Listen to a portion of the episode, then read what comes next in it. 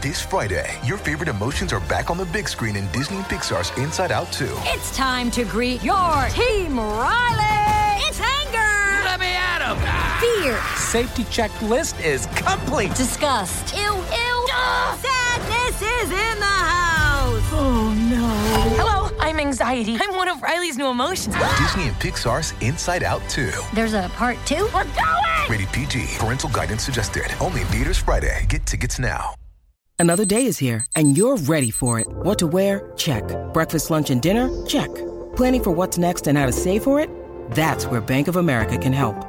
For your financial to-dos, Bank of America has experts ready to help get you closer to your goals.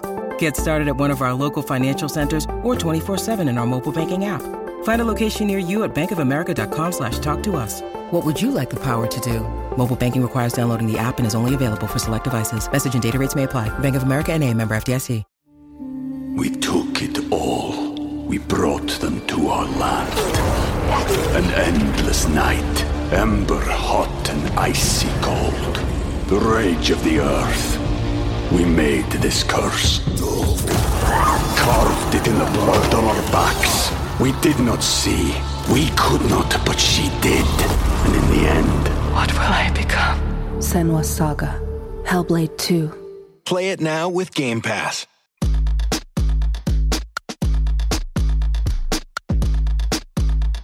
This is the true story of a New York City boy with big town hopes and small neighborhood dreams of becoming BFFs with the Real Housewives and other Bravo celebrities.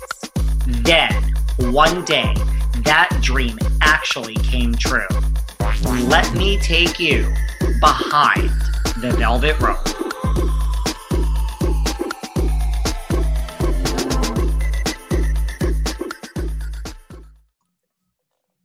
Hey guys, this is David. Welcome back behind the velvet rope. Let's just get right into it today because we are joined by the one, the only Ms. Peppermint. Hello. Hi, David. How are you today? I'm fabulous. Thank you Yeah. very much for having me. Thank you for stopping by. Now, where are you? Are you in New York? Um, no, I'm not, sadly. I mean, uh, my soul and heart are always in New York, but I'm zooming from you today from Vancouver. Well, you're not missing so much. I don't know at what point you left New York, but I've been here the whole time and it's Yeah. just it's quiet. Like even now that it's open, it's just quiet out there. Yeah, well, I've actually only left a week ago, so it's not, so I'm not, it's not bad, but, and I'll be back. I'm only out of town for work. So I really respect, you know, referencing the, the pandemic and everything that happened this over the summer and the whole year. Um, I really, it just made me have so much more respect, not to get too deep right away, but it really did make me have so much more respect for the city of New York. I mean, there's a lot of reasons to hate New York, um, but seeing what we went through and then seeing how we collectively sort of really bounce back from it, um, you know, because I think the pandemic really took a toll on everyone in the beginning. Not that it, it, especially, I guess, for the reason that we didn't know what was going on. And so it was like a shock and a surprise to, I think, a lot of people um, and there was definitely more panic. And so I think we handled that well, and we uh, just like we handled, you know, coping after 9/11. I just think it's, you know, so I'm, I'm in that much more in love with the city. I was ready to move before the pandemic, and now I'm like, you know what, this is my kind of city. Really? so like the pandemic kind of re-energized you in New York. Yeah, it just really made me see. Who, look, it really drew a line, and some people needed to to leave. Some people had to leave. Some people wanted to leave. Everybody has their different reasons, and I respect it. But I, I, there wasn't notion of, you know, like, oh, some of y'all are just bailing on the city at a time when a city is only a city be, because of the people. It literally is the definition of a bunch of a lot of people. And so if everyone leaves, it's just an area um, and empty buildings at best. And so New York City is only what it is because of the humans that are there giving their energy doing, you know, interacting and all of that stuff. And I know that it wasn't safe to do all that stuff. And there's still obviously a question of safety when it comes to the pandemic for any city. But I really do think that, you know, the thought of like, I'm just going to desert the city and then I'll come back when it, when the rent is cheap and I can take what I need to take from it. I think those people left, you know, right away. Um, and then there was people that who couldn't leave, who didn't have the money, didn't have the means, don't have a house in Malibu. And, you know, I'm not mocking people who do, but I'm just saying there's people who couldn't leave. And I think those people were forced to stay and cope. And, and then they have to make the city work. It's the people who stayed who turned those um, the restaurants and did what they needed to do to get the restaurants having outdoor seating so that this it's nice when you walk down the street now in New York and you can eat outside. I don't know it's going to be in the winter, uh, but apparently those are there to stay. And so I think all of the things that made the city run efficiently um, during much more efficiently during the pandemic, during the height of the pandemic, all those things that stayed. Obviously, the mayor gets some credit, but it's the people who stayed, the workers, the people who who needed to stay and had to stay, and they made the city better. So New York City is has come out um, much more focused, I think, and possibly even better, and definitely much more efficiently running before the pandemic. Uh, I mean, since after the pandemic than we were before the pandemic. And if we needed to get rid of, you know, the, trim our own fat from the people who were just too weak to stay, then so be it. I know that sounds very harsh. I just woke up. No, I mean that's okay. I mean, I I say the same thing. I'm like, I mean, wait, are, aren't we supposed to be the toughest people like in the whole Yeah. world? Like, I'm like, this is my home, man. I'm not leaving. Sorry. Yeah, what is this?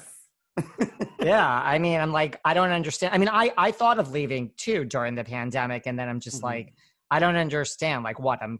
It's like there's. It's still New York. There's still things to do. There's still life here, people. Yeah, well, if the pandemic was only in New York City and it was literally called the New York virus and it was only in New York City, and the minute you left New York City, you were no longer susceptible, then of course, get out. Let's leave. Get out of here. We need to save our lives.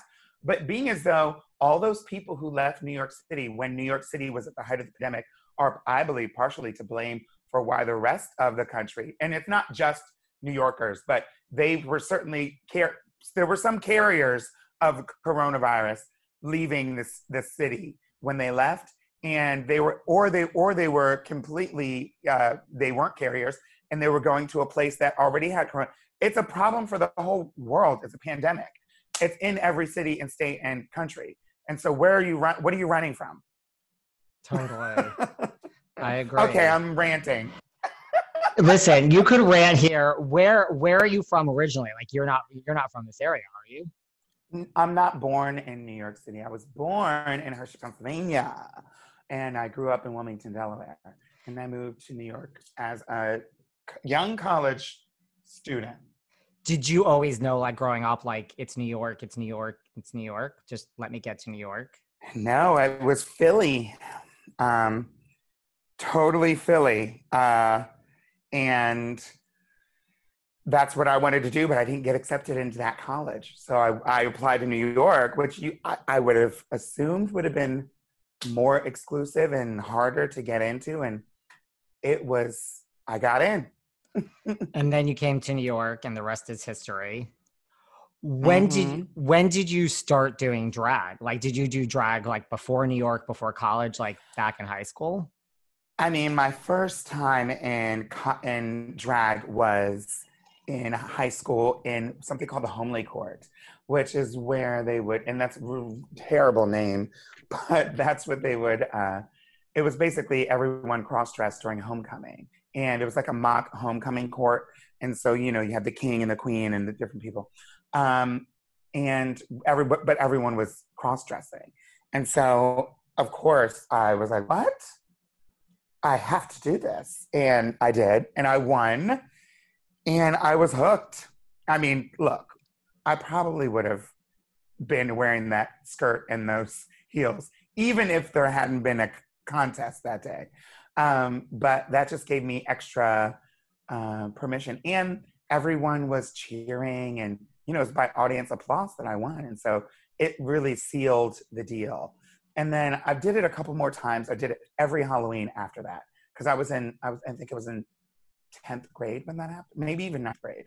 So um, either way, I just kept doing it every year. I found more and more excuses to get in drag, and clearly it was less about the applause and the performance than it was about me really being able to um, find an acceptable way for me to express my femininity. And, you know, because it was not easy for teenagers to medically transition back then. So the next best thing for me was drag. And then I moved, and then I said, well, uh, I think the, my first time, my first trip to New York City was a bus trip where me and my girlfriend went. Her name was Nikia Rashika Thunderpussy. Uh, got in, got in drag on the Peter Pan bus to New York in the two-hour bus ride. So we got off the bus in full drag. We got on not in just in our regular clothes, and then we walked the we walked the streets like any good self-respecting drag queen would do in the 90s. And so we were walking the streets. I counted the hours, and I'll never forget the number. It was 14 hours in heels, walking around the streets of New York from Midtown to all the way downtown. 14 hours. We took a couple of rests. I'm sure we sat down in a few places. We had no money. We didn't go to any club, not one club, not one bar. I was too young. And we just walked around in drag and went, were talking to the people on the street. And they loved it. And so did we. Seeking the truth never gets old. Introducing June's Journey, the free to play mobile game that will immerse you in a thrilling murder mystery. Join June Parker as she uncovers hidden objects and clues to solve her sister's death in a beautifully illustrated world set in the roaring 20s. With new chapters added every week, the excitement never ends. Download June's Journey now on your Android or iOS device or play on PC through Facebook Games.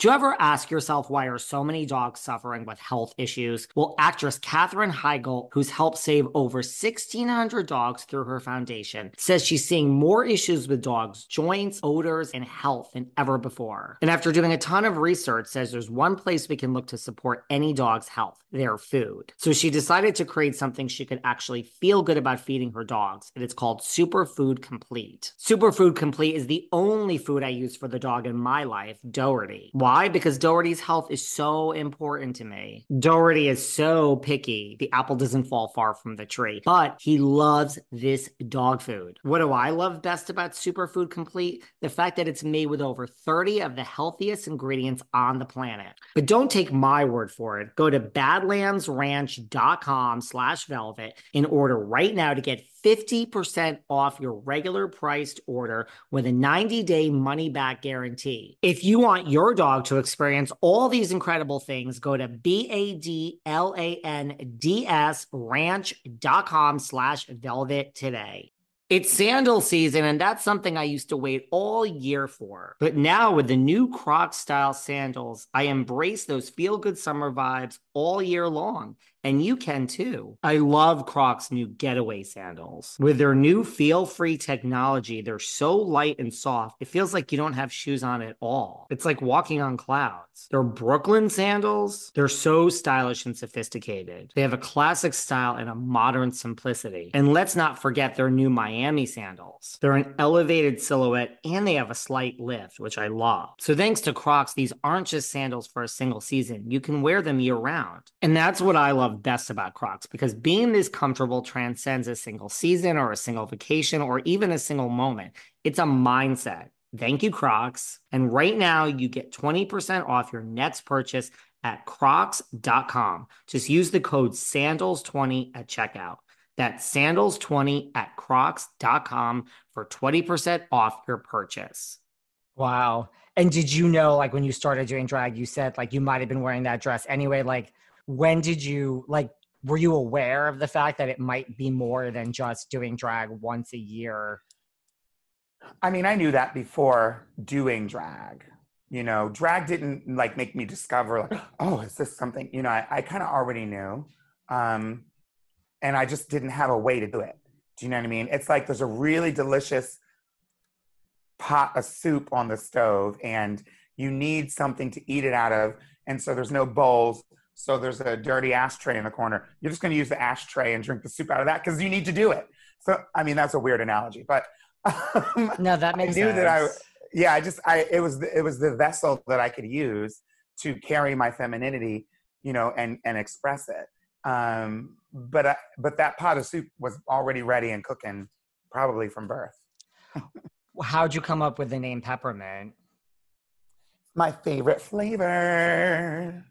It's a good flavor. I mean, it, I'll say so. What would your drag name have been? You know, they say like your pet and the street you grew up on. Like, what would your like? What was Oh, your yeah. first pet? Like, what would it have been if you followed that rule, which is It- not really a rule? It would have been um, like your first pet and then the street you grew up on. Pepper Second Street Okay, because my, That- my my dog's name was also Pepper. that kind of But- works. Pepper Second Street. Yeah, I I never stood. I I think that was I was like oh, Uh, but that was the analogy that we use for por- to find your porn name too. I don't know if you did you know did you do that? Yeah. yes. It was I guess they're interchangeable drag names and porn. Pepper Second Street. I kind of I, I like it. So you were in New York and like you were on the scene and you were doing drag. So how do you go from that? How does drag race come about for you? And we're gonna get to your new music and I have so much current stuff to talk to you about, but I like to just Gorgeous. No, yeah. Um, I, I mean, Drag Race. Uh, I I've been doing drag for about ten years. By the time Drag Race came on for the season one, and they, uh, they were initially before the show start, you know, filmed. They were asking all of a lot of the queens in the clubs who would be who, who's interested in trying this out. A very different situation than what it's like now. And they asked me if I wanted to do it, but I didn't know what it was. And so I said no, because I really pictured, you know, basically, I just, I guess I was scarred from shows like Jerry Springer, where, you know, you would see a drag queen or a trans woman on the show and on any of those shows. And they never really, it was always the audience poking, they were always the joke, the butt of the joke. It was never empowering. And so I just, there weren't really, there weren't any examples of shows that had queer people owning their space the way that they do on Drag Race. And so I just, I was like, this is going to be embarrassing, not good. And to be honest with you, I didn't want to be seen out of drag. I hadn't started my medical transition and I just didn't feel safe to do it. And so I, it was a hard no for me. Um, and, you know, because I was like, I can't be on camera and national camera, you know, like arguing and throwing drinks at each other. Like that's what I thought it was going to be, you know, and and that's pretty much what it is. But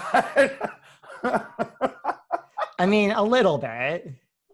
yeah, yeah, kind of. Um, and so, but I I decided to to not do it, obviously, and I kept going with my career, and I really poured my heart and soul into my drag career because for the because I was working as an entertainer only in New York City, which is a huge accomplishment for anybody that's ever tried to pay rent in New York City.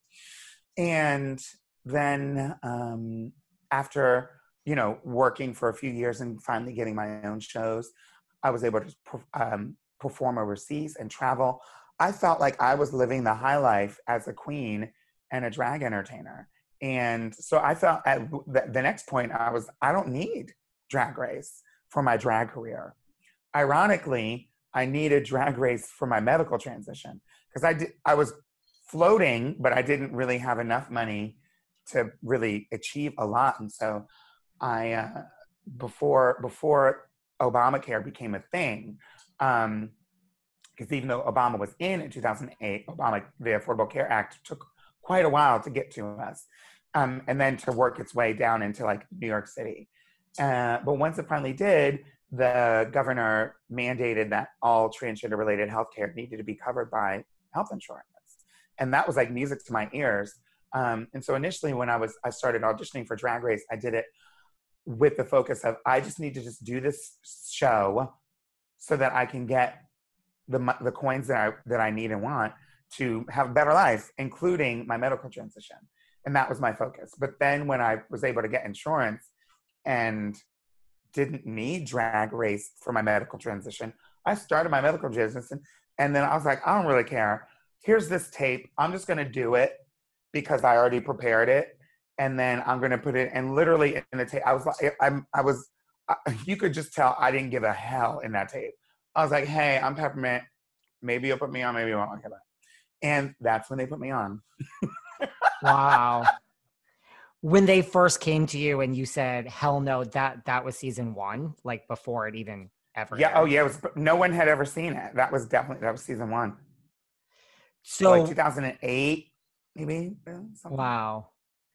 So somewhere in there, it became a thing. Like before you were on it, like, but it still didn't really interest you just because you were making money. And no, I didn't mean to skip over that. Yeah. Uh, it became. It obviously became very popular and much more popular on uh, probably around season four or five. It was it obviously was a hit from the start, but it became more and more popular.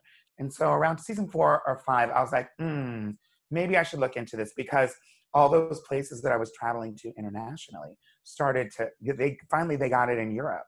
I was traveling to Europe, and initially they didn't know what Drag Race was, but then after a couple of seasons they did. And then they started to say, oh, we want to book drag race girls. And they started booking the drag race girls. And then obviously it just blew up. It was like wildfire. So then you, there's nowhere you could go in the world of drag and not acknowledge drag race. And so when that started to happen, I was like, okay, maybe I better take a look at this, you know? And so I did. Totally. And so you were the first out trans contestant on Drag Race. Was that cast as an out trans. I guess it's an important distinction because there are definitely other trans women who were on the show before me, but most of them came out. Um, you know, at a, they're, they're, I don't know what the status was when they were cast, but um, it seems like they came out after the show or during the show. And for me, I came out as trans in 2012, which was years before I auditioned. Right. So like right, like they came out after or on the show and you came out like so when you were cast was that like a thing was that important to you or it was really just like I want some coins and this could be good for my career or did that play into it? I mean, that was all it was. Is I mean, no, I mean, obviously I wanted to do a good job, but I really wanted to focus on just just what do I need to do to let me just do this show and get this money and let's get out of here. And so that was my my thought.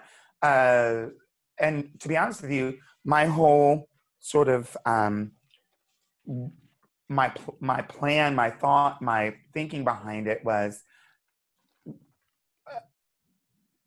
I want to make sure that I represent drag well because I want to get far in the show. I don't want to just make an achievement and then be like, well, her drag's not that good, but she's the first trans woman. I didn't want that. And so I wanted to have to be a good queen and have you know nice outfits and do what I can do well on the show. And so that was my focus. I didn't need to really focus on the trans part of it, um, and so I didn't. You know, uh, I was just kind of I wanted to make it a non-issue. Uh, I've talked about it with my with a couple of close friends of mine, and should I walk in there wearing a T-shirt that says should I do this? Should I or should I just go in there and be like, yeah, and what? And that was kind of my my approach. That makes sense. Is there like how important do you think is drag race like in the drag community? You know, because I think like you said, like you were making a living before traveling all over, and there's so many drag queens that make such a good living at it. Like, has it become this thing now where if you're a working drag queen now, it's like that's like the gold standard? Like, is that a misconception? Well, I mean, anyone who does drag definitely, again, is aware of drag race. So it would we can't really say it's just a non-issue. There's certainly people who don't want to do it, um, and there's probably some people who shouldn't do it, um, and you know for different reasons. It's it's it's it's less about it's a TV show first. It's first a TV show, so it's more about the cameras and the and the the production aspect of it and the you know the the all of that stuff. Drag is just kind of a given, um, and so I think it is still a factor. Uh, some people think it's unfair because it's very mainstream, and it. Some people say that it takes the sort of takes the teeth out of drag. You know, and I think that they might have a point, but anything that becomes mainstream becomes more homogenized. Like that's that's I think that's the def again that's the definition. You know, it, it has to appeal to uh, uh, ev- as many people as possible. The more people it appeals to, the more mainstream it is. But the more mainstream it is, the more it has to appeal to people, which means they might not get inside jokes. So you have to make the jokes basic. From like a TV point of view, like to your point, it's a TV show. When you got there, how was the actual filming? Like, was it what you expected having it be on all those years, or were you just like, you know, like, did you get used to the cameras, like the actual just filming of it as a TV show? Yeah, you know, I mean, it, it, it, it um, I mean, I'd been around cameras a bit before, so I wasn't like a fish out of water, but it was my first experience with being a contestant on reality TV.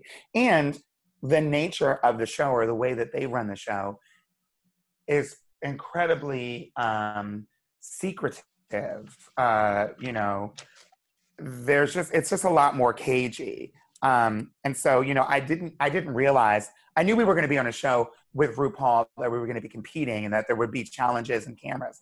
I didn't realize, for instance, that there's a there's a tactic that they use that they called hard ice, where they don't want anyone to talk or develop any relationships with each other unless it's on camera. And so obviously there's times when you're not on camera. Um, uh, like when you're going traveling to and from the set or when you're at the hotel or all that. So they keep all the contestants separate so that the only time we're really around each other is when the cameras are rolling. And so that's an unnatural, that's unnatural to me. Yeah. you know? Um, and they would cut the cameras and then you'd be in mid conversation, they'd be, they'd be like, shh. And you, so you just have to wait. And then you could keep talking once they roll the cameras again. Well, yeah, that's not a nat. That's not natural. What about RuPaul? How is like? Were you? How was RuPaul? Ru's great. Um, Ru is, you know, the queen of the show, and uh, you know, is an absolute trailblazer. Uh, you know, the, surprisingly, we spent a lot less time with Ru. It's not like we're lounging around and going out together. You know, it's like it's like we all work at the same place. That's kind of how it feels. You know, Right. And RuPaul's there to do a job, especially many seasons in. Yeah. What about like from a drag point of view, like growing up? Like, I mean, like, did you look up to RuPaul? Like, I mean, how was that? I mean, there weren't many role models, I would assume. Do you remember Tuesday, September 20th, 2016? Because we do. Because it's the day This Is Us premiered after more than 70 million of you watched our trailer and made our show go viral. I'm Mandy Moore. I am Chris Sullivan. And I am Sterling Brown.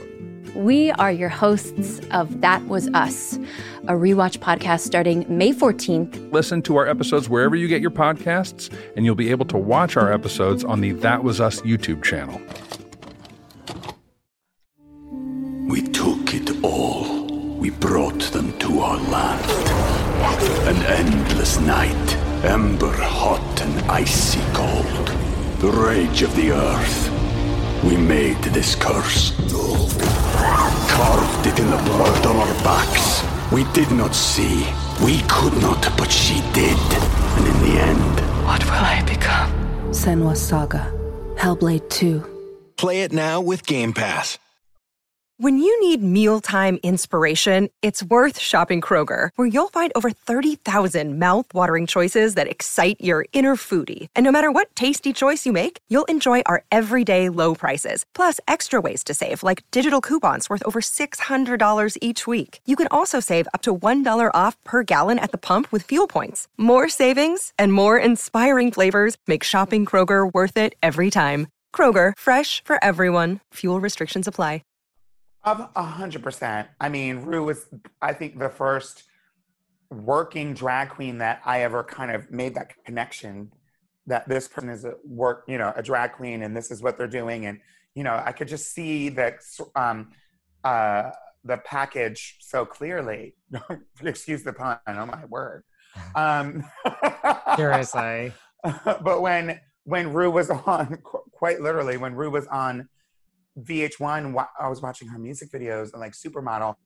There was a moment in time where I was like, I'm confused. I don't know who this is or what's going on, but I'm with it. Yeah, I don't know who this lady is, but yeah, sign me up. You know? You're like, I, I am here for it. Yeah.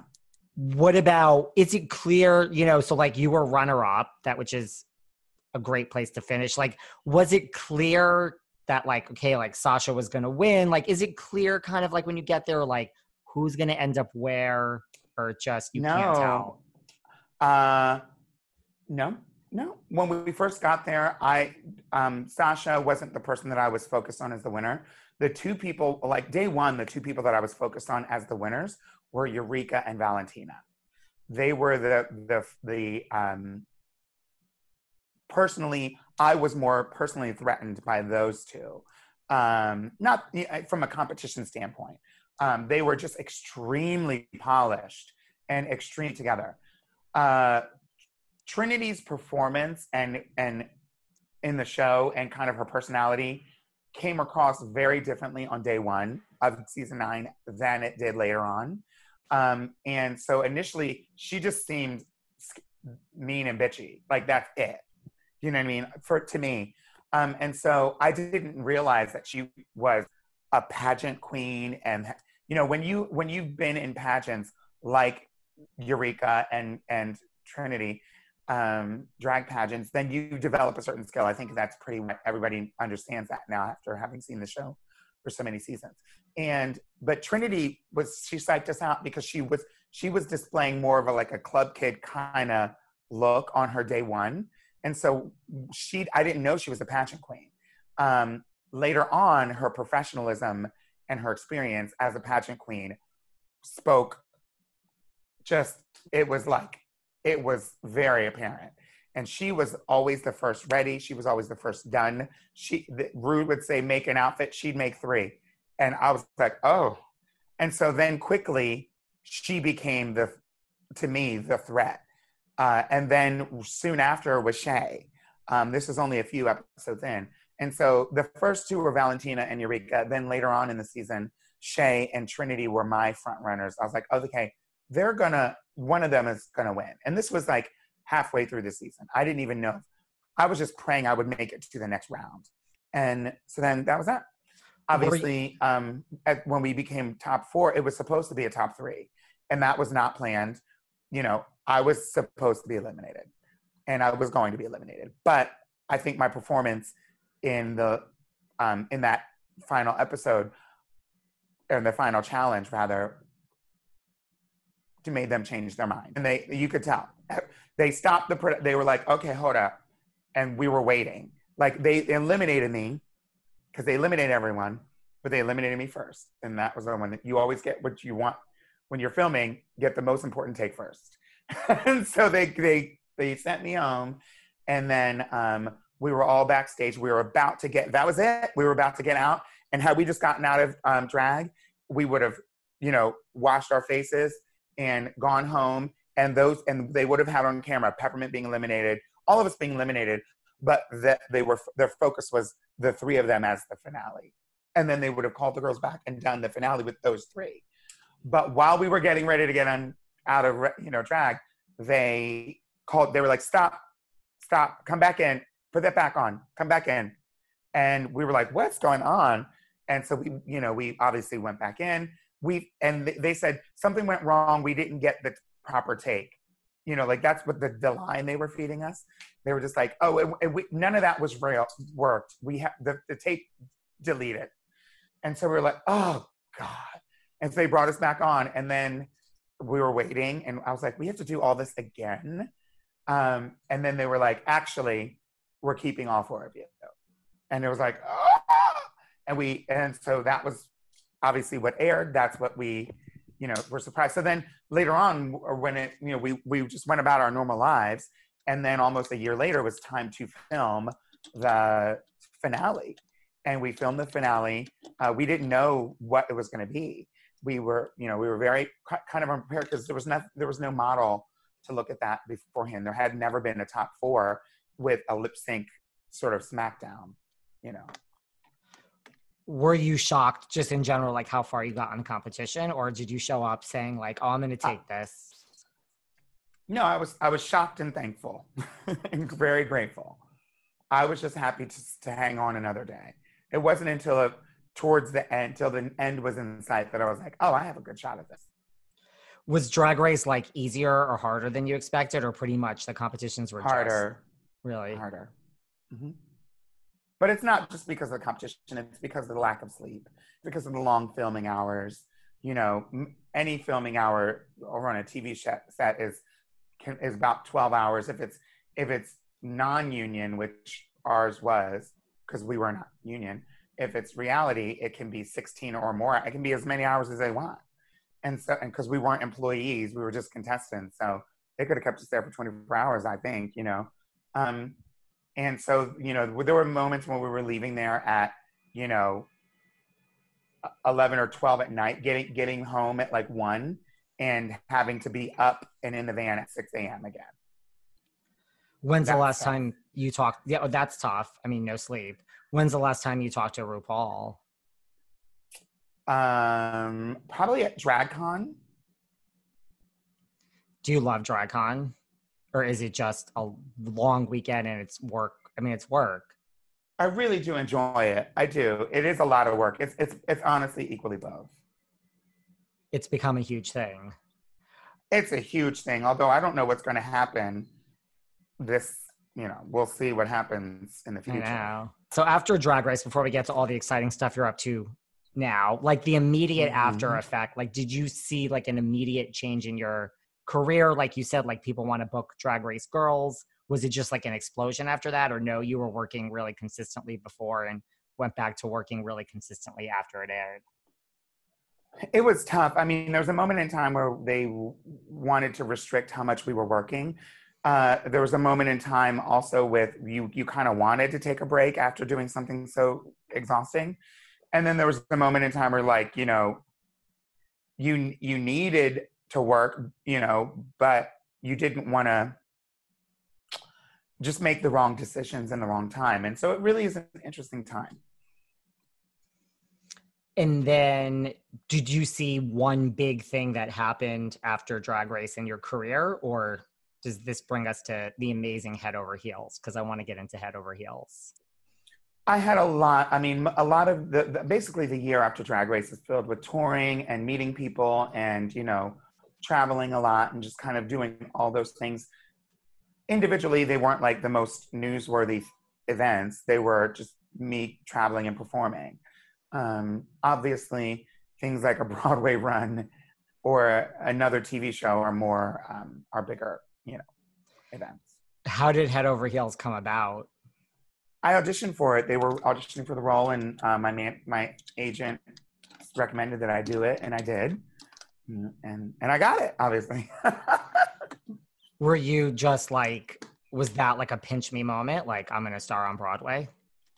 Yeah, I went to school. No, it wasn't. But I mean, I was very excited about it. I I, I understood the reverence, but it was also I'd gone to school for acting, so it was a big accomplishment personally, but then also publicly, you know, with the um, l- label and the distinction of being the first out trans woman cast in a, to play a lead in a Broadway musical uh, or originate a Broadway principal role.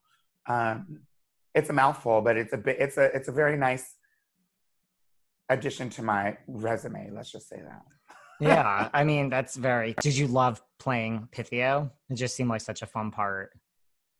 Uh, yeah, it was a lot of fun. I mean, it was a tough. It was very tough to do because just creating the role and going to all of the the moment in time where you're rehearsing for eight hours a day and then you have to perform at night and then they're changing the lines and changing the thing like what you want to do is repetition so you know you feel prepared what you're going to do tonight but when they're like you're on and whatever you rehearsed is wrong so just make work it out. You know here's the new here's the new script. Here's all 200 pages of the new script. Go on stage right now. Like that's really stressful. Memorize it and go. I don't even know how you would do that. I there was moments in time where i where i'm like okay my song starts in in 10 seconds or i'm the next person that the, the king says the line and then on my lines after the king. Wait what's my line? What's my line like that happened you know Did you love? I mean, it was such a good show. Did you just love being a part of it?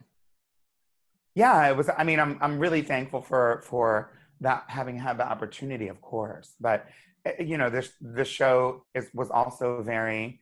Um, it just wasn't a show. You know, it wasn't just a show for me.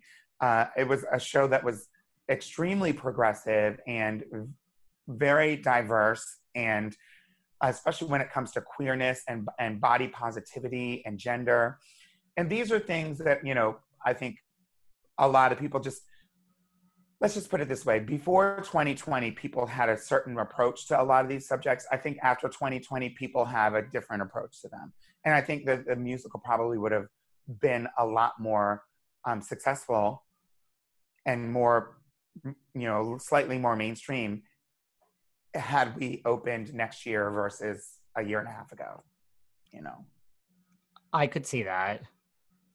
Did you feel like a difference between like the New York crowd that came versus like, you know, the tourists that went to their concierge and this was recommended for the night out?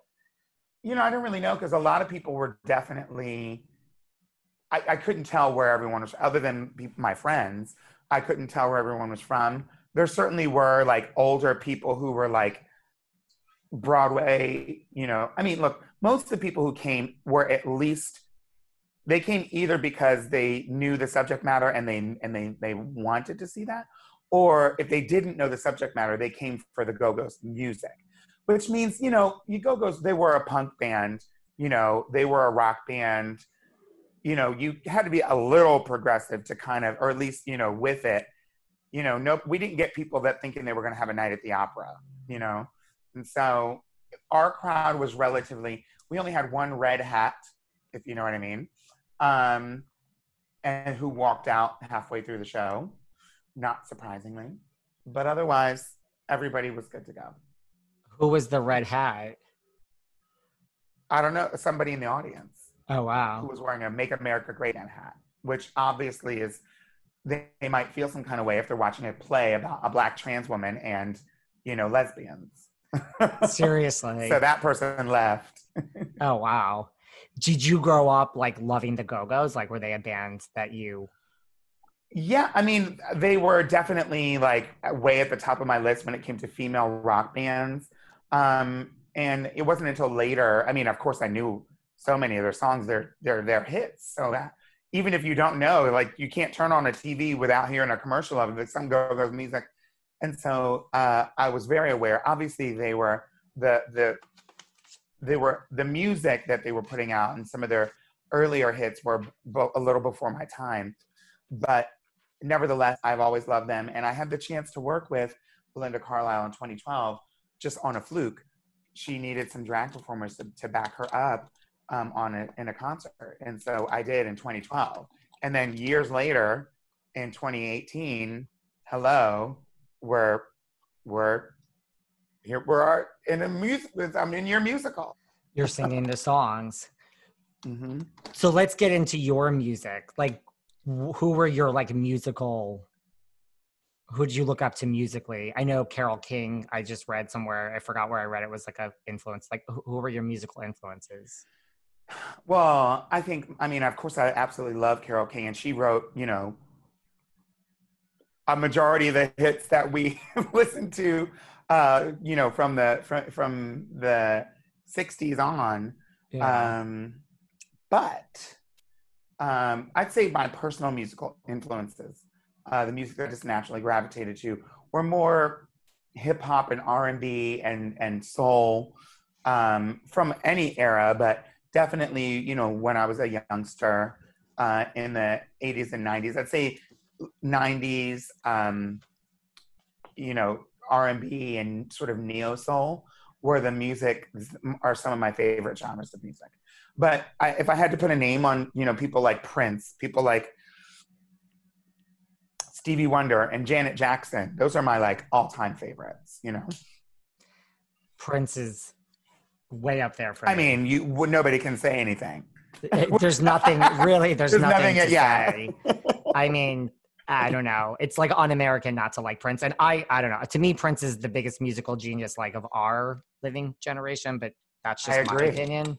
I, like just I, would I, agree. I mean, think there's a lot of people that would agree with you. like whether you're a fan or not, just true like genius.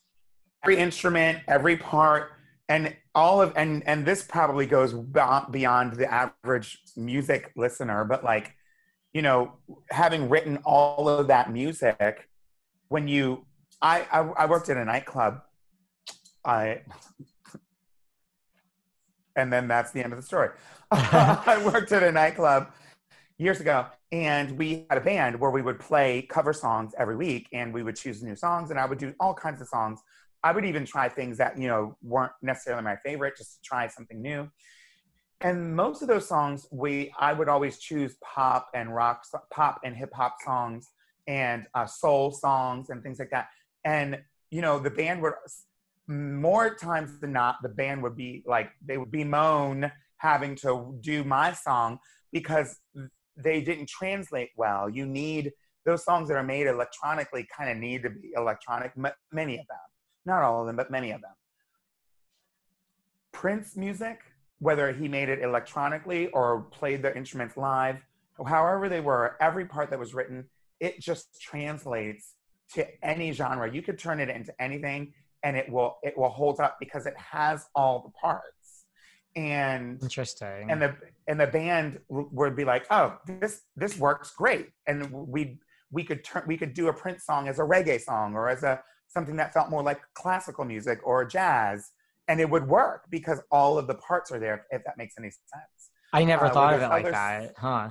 Yeah there's other songs that that are not as thoroughly written. Not just the lyrics but like the instrumental parts you know and those those are important things. They're like building blocks you know. Interesting. And it just it takes you into a whole nother world. Like that's the thing with prince it's like it's a whole it's like a language. It's like a whole nother it's not music. It's just like a right? I and like all have, the proteges I've, like the whole it's yeah. just like a whole world. I've asked it's a it's a world it's a universe. I've asked myself so many times after listening to prince and sitting down I'm just like god what I, his brain yeah. You know. yeah. yeah. Prince is a big inspiration. That's a good one. What about? I know you've worked with a lot of different people. Like, tell me about working with Debbie Harry, who's another. I love. Yeah, Debbie. I've worked with Debbie many, many times. We are. I consider her a friend, uh, and we have a single that we released together uh, last year. Um, and uh, I I've known Debbie for now. I mean, look, I was a fan before I was an, anything else with Debbie, but um, I've known her for now more than ten years. I can't even believe it, and um, I think she's just amazing. She's really cool. She's just so chill and cool and very spunky at the same time. Um, and so being around her and and hearing her opinion and some stories that she'll she'll tell has just always been um, a pleasure. Has she ever told you a story where you're just like that can't be real? Like that's just so out there. We've yeah, I mean her, her stories. She has an answer to everything with a story. So yes, that's and like, as far as I'll go. And like she, you know, she was like a big supporter of just like all things like the community and just everything like way back from the beginning. As she, I don't think that ever wavered. I mean, I don't know. You know, we haven't so. again, we, we, but I don't think that ever wavered. So yeah, I don't think so. So talk to me about your new music, "A Girl Like Me." Where does this come mm-hmm. from? Tell, I mm-hmm. mean, letters to my lovers. Like, is this? T- tell me about like the influence of this new music and talk to me. Well, uh, I was in a relationship about a year, uh, just a little over a year ago, and uh, it's one of the best relationships I'd ever been to that point. I really enjoyed it. I was in love, and my heart was broken when we broke up. And then I started writing in my journal, and eventually I was inspired to put all those writings to music. And the only thing was, we had like 15 or 16 songs, way too many songs unless you're Prince for one album. And so we, we decided to break them up uh, to reflect the beginning, the middle, and the end of the relationship. And so we have three albums the beginning, middle, and end. Uh, and this one is the first one, which is the beginning of the relationship A Girl Like Me, Letters to My Lovers. Um, and the other two will be released later, no, in a year or so. We're going to release them over the course of a year because that's how long the, the relationship lasted. And so the first single is Best Sex. The album comes out. I'm not sure when people will hear this, but the, the album's out by now, probably. Yes. Um, and the uh, the first single was Best Sex, which performed very well. Uh, people seem to really um, be to notice that there's a difference in my style, uh, and you know, yeah. in Best Sex, I've seen the video, I've listened to it. Is it? It's just what I think it is. Like, okay, we're looking for love, but like, let's just have great sex while we're looking for love. Or am I off well, base? um, you're not off base. Uh, I was, I wasn't looking for love when I experienced the, the things that started Best Sex. I wanted to give people a full, ex- a, a kind of a realistic, honest, full view of what my love life was like and some of my experiences, and I wanted to be able to give them an understanding of what things can be like for a transgender woman of color.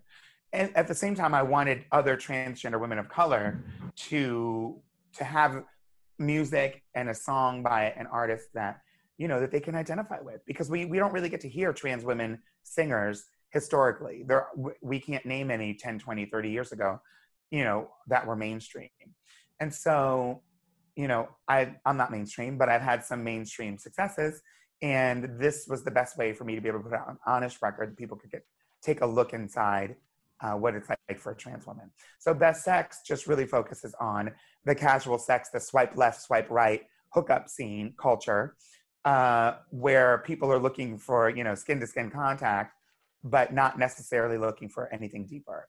And again, pardon the pun. Um, and so that's I think that is something that's relatable to a lot of people. Um, in this fast-paced world, we don't always have the time to stop and, and really experience love. So best sex is about the single life before my relationship. That makes sense. What about the acting you've done? I know you were in Pose, you were in Ugly Betty. Do you love acting? Uh, of course, I love acting. I love performing. Performing, period, brings me joy. So, um, acting, I love to do. What about like Pose? I mean, Pose to me is an amazing show. You know, it's I think it's the largest transgender cast out of any show that's ever existed. You know, like has the trans community, like in your opinion, like I mean, it's come far. Like it has a long like tell me about that. Like has it come far? Does it have a long way to go with shows like both. Pose and I think both. I think that the folks in the trans community have come a long way. People understand that we exist now and don't want to and and and un, and you know, so that's great. I do think that there's much further to go in the world of and and, and all aspects, film and television and life, you know. Um, and so, I think putting out art by, you know, one way for people who don't live in this world to understand people in this world is to see us as often as possible doing as many different things as we can do, um, exercising our talents, our skills, and so that's that's what I want to try to do. Whether I'm acting or whether I'm putting out an album, uh, you know, I want people to to be able to see the real me.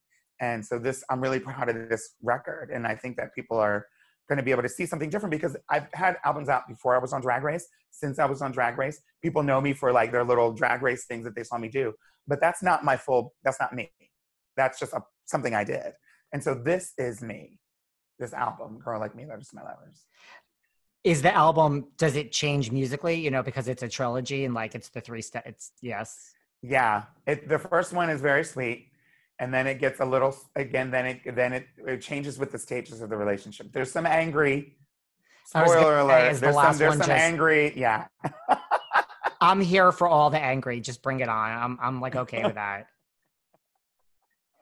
all in due time I'm okay. Is there a part of like the business that you like the best? Like, I mean, you're focused on the music now. Like, do you love doing music more than acting, or you just love it all? I really love it all for different reasons. You know, they bring something different. You know, they're obviously um, you, you you can sing and write when when for music, and then acting is generally more about you. You know, find bringing yourself to a role rather than bringing you know than bringing yourself to other people it's about bringing yourself to a role so it's something different quite literally but it's great and just because I also am obsessed with this show, you were on Ugly Betty for what? Like one episode? I saw that you were like. I was, was in that? one episode. Mm-hmm. Was it with it was, Judith? I mean, it was long. It was very difficult. it was a long. I was like, some of us were falling asleep while the cameras were rolling because it was a very late night. Um, I didn't really have a connection with any of the stars or anything. I wish I could be like, I became friends. I didn't. I just didn't know if you had like you know just it was a classic show. I have met Judith Light. Um, she's excellent, but I didn't meet her that day. I don't even think she was in that. Oh yeah, she might have been. She was in the scene. Everyone was there, um, and so I think we said hi to a few people. RuPaul was was there, um, and yeah, I don't. But I, it was so long ago. I barely remember. I barely remember it. I'm so sorry. Did you watch Pose before you were on it? Like, is that Yeah, yeah, I'd watched the full. I'm a huge fan of the show. I watched the first season, and was surprised to get a call to audition for the second season, and and I was very happy to do so. and through this music that's out now, it's very personal. People could learn more about you through your music. One hundred percent. I hope that they do. You know, uh, I again, I want. You know, I remember being young and a young queer person and not having anywhere to turn, not knowing where to go, what to do, who to talk to, what what to think, how how do I do this or that? Like I had all these questions and no answers. And so now I think it's it's a different world now. But I'd like to be able to contribute to people being able to at least see some examples of different people doing their thing so that they can feel inspired themselves. And as we wrap up, talk to me about Pep Talks. Pep Talks is a brand new show. It's a weekly interview show where I uh, invite my favorite celebrity friends on each week to talk about Black movie classics, Black movies that most people probably didn't either want to see or didn't occur to them that they should see or never tried to see. That now, after 2020, everybody's got a different point of view. They are more willing to see, and that they should, because these are some great movies. Uh, and so we have m- movies like Poetic Justice, and we just watched American Gangster, and we're going to have Do the Right Thing, and uh, Friday, of course, everyone's already seen Friday. Uh, and so we're going to watch all of them some serious, some comedy. Uh, we have guests, uh, we just next, uh, last week was, Shea, this week rather, was Shea Coulee. We have Monét X Change coming up, Manila Luzon. We had Alaska and Bob at our opening premiere night. And so I think it's really great. People can catch it on Twitch or um, my Patreon if you're if you want to see all of the the back episodes. I love it. I think it's a great idea. Do you think, as we wrap up, this will be the last question? Like, do you think, you know, like you've referred to like 2020 and especially like head over heels, like it might have had a longer run? Like, do you really think, like, when the world is fully opened, who knows what that means? Who knows when that will be, if that's even going to happen? Like, do you think this has been a year of change? Like, that it's. Oh no, gonna- I hope so. It, either that or just some kind of crazy dream. I mean, if we're not sleeping, then we then there's definitely been change for the better and worse. But I think um, the change, I guess I'd rather say that some horrible things have happened, which have inspired great change. And I and I think that it's the change is just starting. And I think we have to keep up. You know, it's not just automatic. We have to tend to the change. But I do think it is going to continue. That's great. And is there anything we haven't covered here today that you would like to discuss? I like to give people a chance at the end if I didn't bring something up. No, uh, I feel like we it was pretty. ex- We we we ran the gamut. I I needed to get to know you more, Peppermint. I appreciate that. So I know you're busy. I will let you go. Where can everyone find you on social media? And thank you for taking the time again. Absolutely. People can check me out at Peppermint247 on all socials, including my Twitch and my uh, uh, Patreon, which is where they can see Pep Talks, and my YouTube as well, uh, where I just released my new video, Best Sex, and am going to release my album for a girl like me, letters to my lovers. I love it. I can't wait. And Best Sex is so catchy. It's great. It's great. Everyone should listen to this. And I can't wait for the album. And honestly, Peppermint, thank you so much for taking your time. Thank See you you, later. You too. Have a good day. Bye. Thanks for listening to yet another episode of Behind the Velvet Rope. Because without you listeners, I would just be a crazy person with voices in my head. And if you like what you hear, subscribe, subscribe, subscribe on Apple Podcasts under Behind the Velvet Rope. And when you're done subscribing, feel free to leave a five star write up review because the write up reviews actually count. We read each and every one of them. We post the best ones, and the reviews really help our shows keep going. And we really appreciate everything you guys say, especially the positive ones. And if you want to find us online, we're at Behind Velvet Rope on Instagram. We are at David Yontef on Instagram. We're behind the Velvet Rope on Apple Podcasts. Or head on over to Patreon because you know what? There are just some things we can't talk about here. So for our bonus episodes, go to Patreon and type in Behind the Velvet Rope. And if you still aren't sick of me and you want more David, go to Cameo and book me on Cameo. And you can ask me anything there. I'll answer whatever you want. And I have a bargain basement price of $10. Thank you guys. See you soon.